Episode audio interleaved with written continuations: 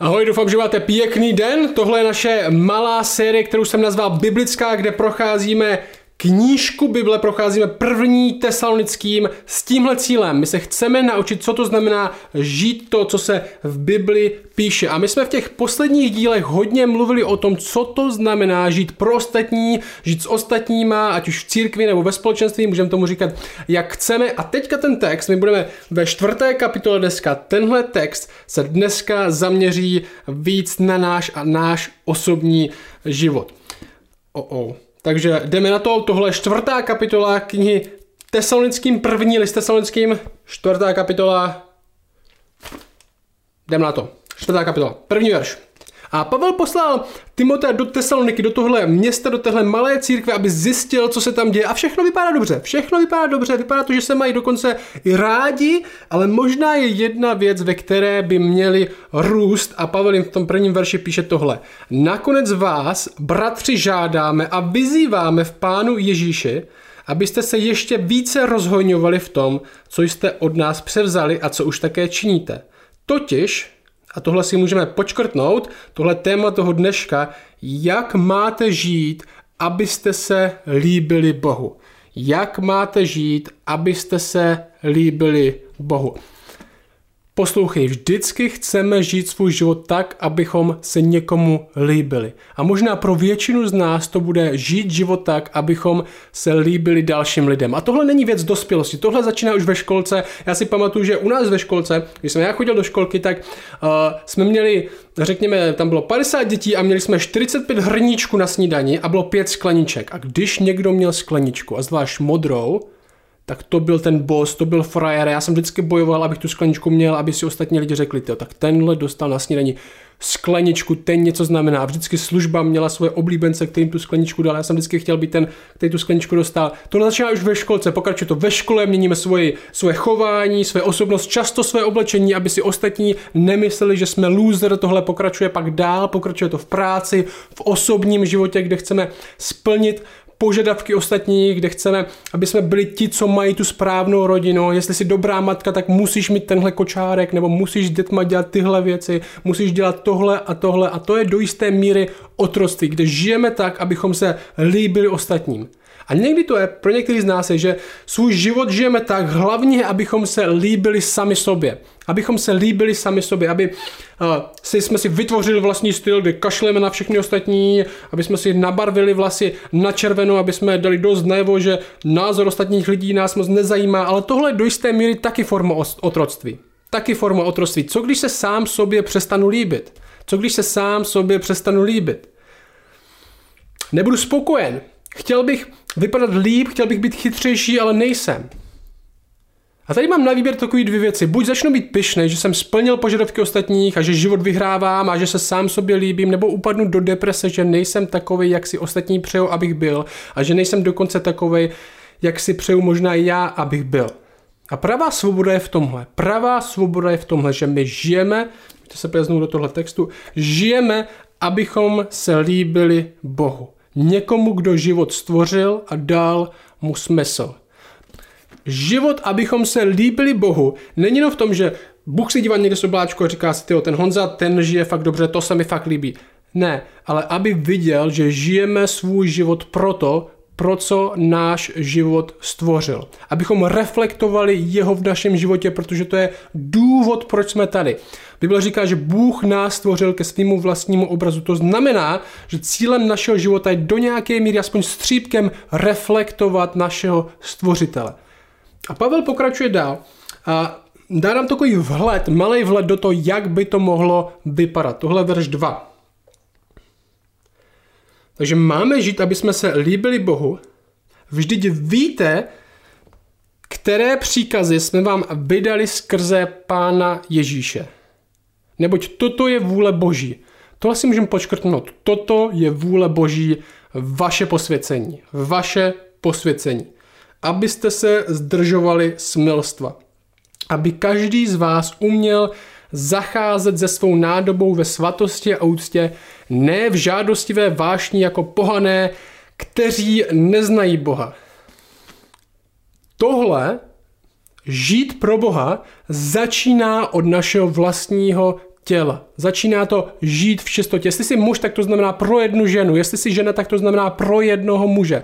Ať už jsi v manželství nebo ne. A hodně lidí, hodně lidí hledá boží vůli pro svůj život. Boží vůli pro svůj život. Už jsem to slyšel hodněkrát. Kdybych já tak věděl, co je boží vůle pro můj život, kdybych to nějak odhadl nebo nějak vyinterpretoval sen, který jsem včera měl a z toho se nějak tajemně dozvěděl, co Bůh chce pro můj život, tak bych pro něj konečně mohl žít. Možná otevíráme Bibli náhodně, jestli tam není nějaký verš pro mě, většinou se vyhýváme starého, starému zákonu, to je moc nebezpečný tam hledat náhodně, tak Marek, Řekli jim, pojďte vy sami stranou na opuštěné místo a trochu si odpočiňte. To zní jako boží vůle pro můj život. Mám si odpočinout.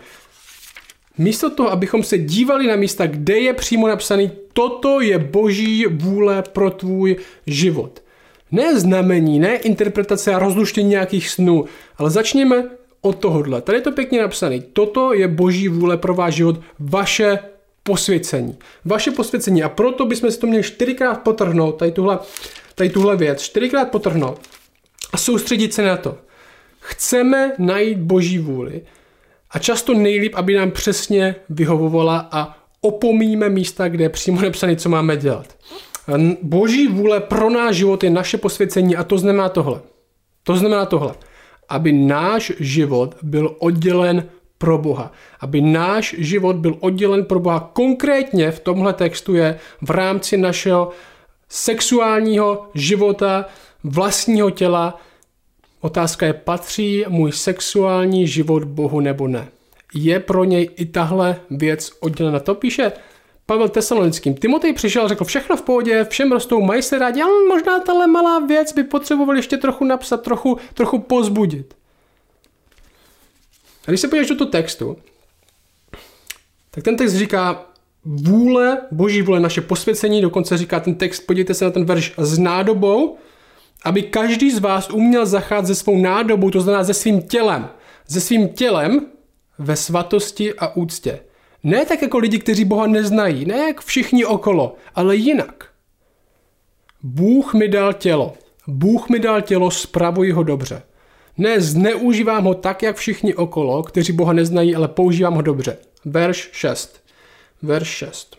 A aby nikdo nepřekračoval meze a neklamal, no můžeme počkrtnout, neklamal, nelhal v této věci svého bratra. Neklamal v této věci svého bratra, protože pán je mstitelem v těch všech věcech, jak jsme vám také předem řekli a dosvědčili. Život v hříchu, život ve lži, život v klamu vytváří jen další oblak lží a další přetvářky. Jestli jsi v církvi nějakou dobu a už si bojoval s hříchem, nechtěl se úplně přiznat dalším lidem, tak tohle moc dobře znáš. Tady dokonce jde o nějaký podvod dalšího bratra. A poslouchej, tohle je to, co na tom textu je brutální. Možná se ti podaří oklamat lidi okolo. Možná se ti podaří oklamat lidi okolo, ale Bůh oklamán nebude. Boha se ti oklamat nepodaří. Jen protože ostatní nevidí, jak se na tom špatně a s čím bojuješ, protože se přetvařuješ a říkáš všem, že nemá žádný problémy, tak to neznamená, že Bůh je slepý vůči tomu taky. A otázka je, otevírají se ti oči. Možná pořád žiješ v tom módu, že chceš zapůsobit na ostatní věřící, že chceš na ně zapůsobit, jaký jsi křesťan a ve skutečnosti víš, že takový nejseš, ale znovu, tady nejde o to, aby jsme se líbili ostatním lidem. Náš život jako křesťan není, aby jsme se líbili lidem v církvi, aby Marta, babička v církvi si říkala, tenhle kluk je fakt dobrý, následuje Boha, ale ve skutečnosti Boha moc nezná. Ne, my se chceme líbit Bohu, který vidí, který vidí. A česká církev, já vám něco řeknu, česká církev je hodně progresivní, hodně progresivní. Žít věřící s nevěřícími, když žijou, tak je všechno v pohodě, sex mimo manželství se oslavuje, protože uh, už tak moc neřeší, jsme pokrokoví, že jo, nechceme vypadat trapně před ostatníma, že to tak hrotíme moc. Co říká Pavel dál? Co říká Pavel dál? Tohle je verš 7. Neboť Bůh nás nepovolal k nečistotě, nýbrž k tomu, abychom žili v posvěcení. Proto kdo toto odmítá, neodmítá člověka, ale Boha, který do vás dává svého svatého ducha.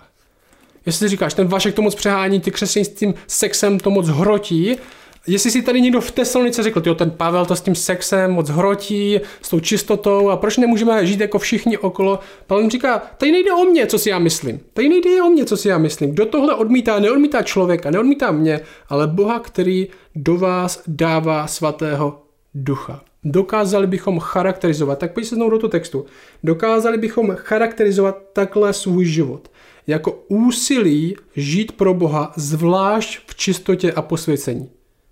Ať už to bude vypadat, že jsme blázni před lidma, kteří Boha neznají. A tohle není nemožná věc. Tohle je nemožná věc, jestli to budeme chtět dělat ze své vlastní síly, ale Bůh nám dává něco, abychom tohle mohli dělat, abychom pro něj skutečně žít mohli. Dává nám dokonce sám ze sebe něco. Ten text říká Ducha Svatého. Verš 9. O bratrské lásce vám není potřeba psát, neboť jste sami vyučeni od Boha, abyste milovali jeden druhého a opravdu tak činíte všem bratřím v celé Makedonii.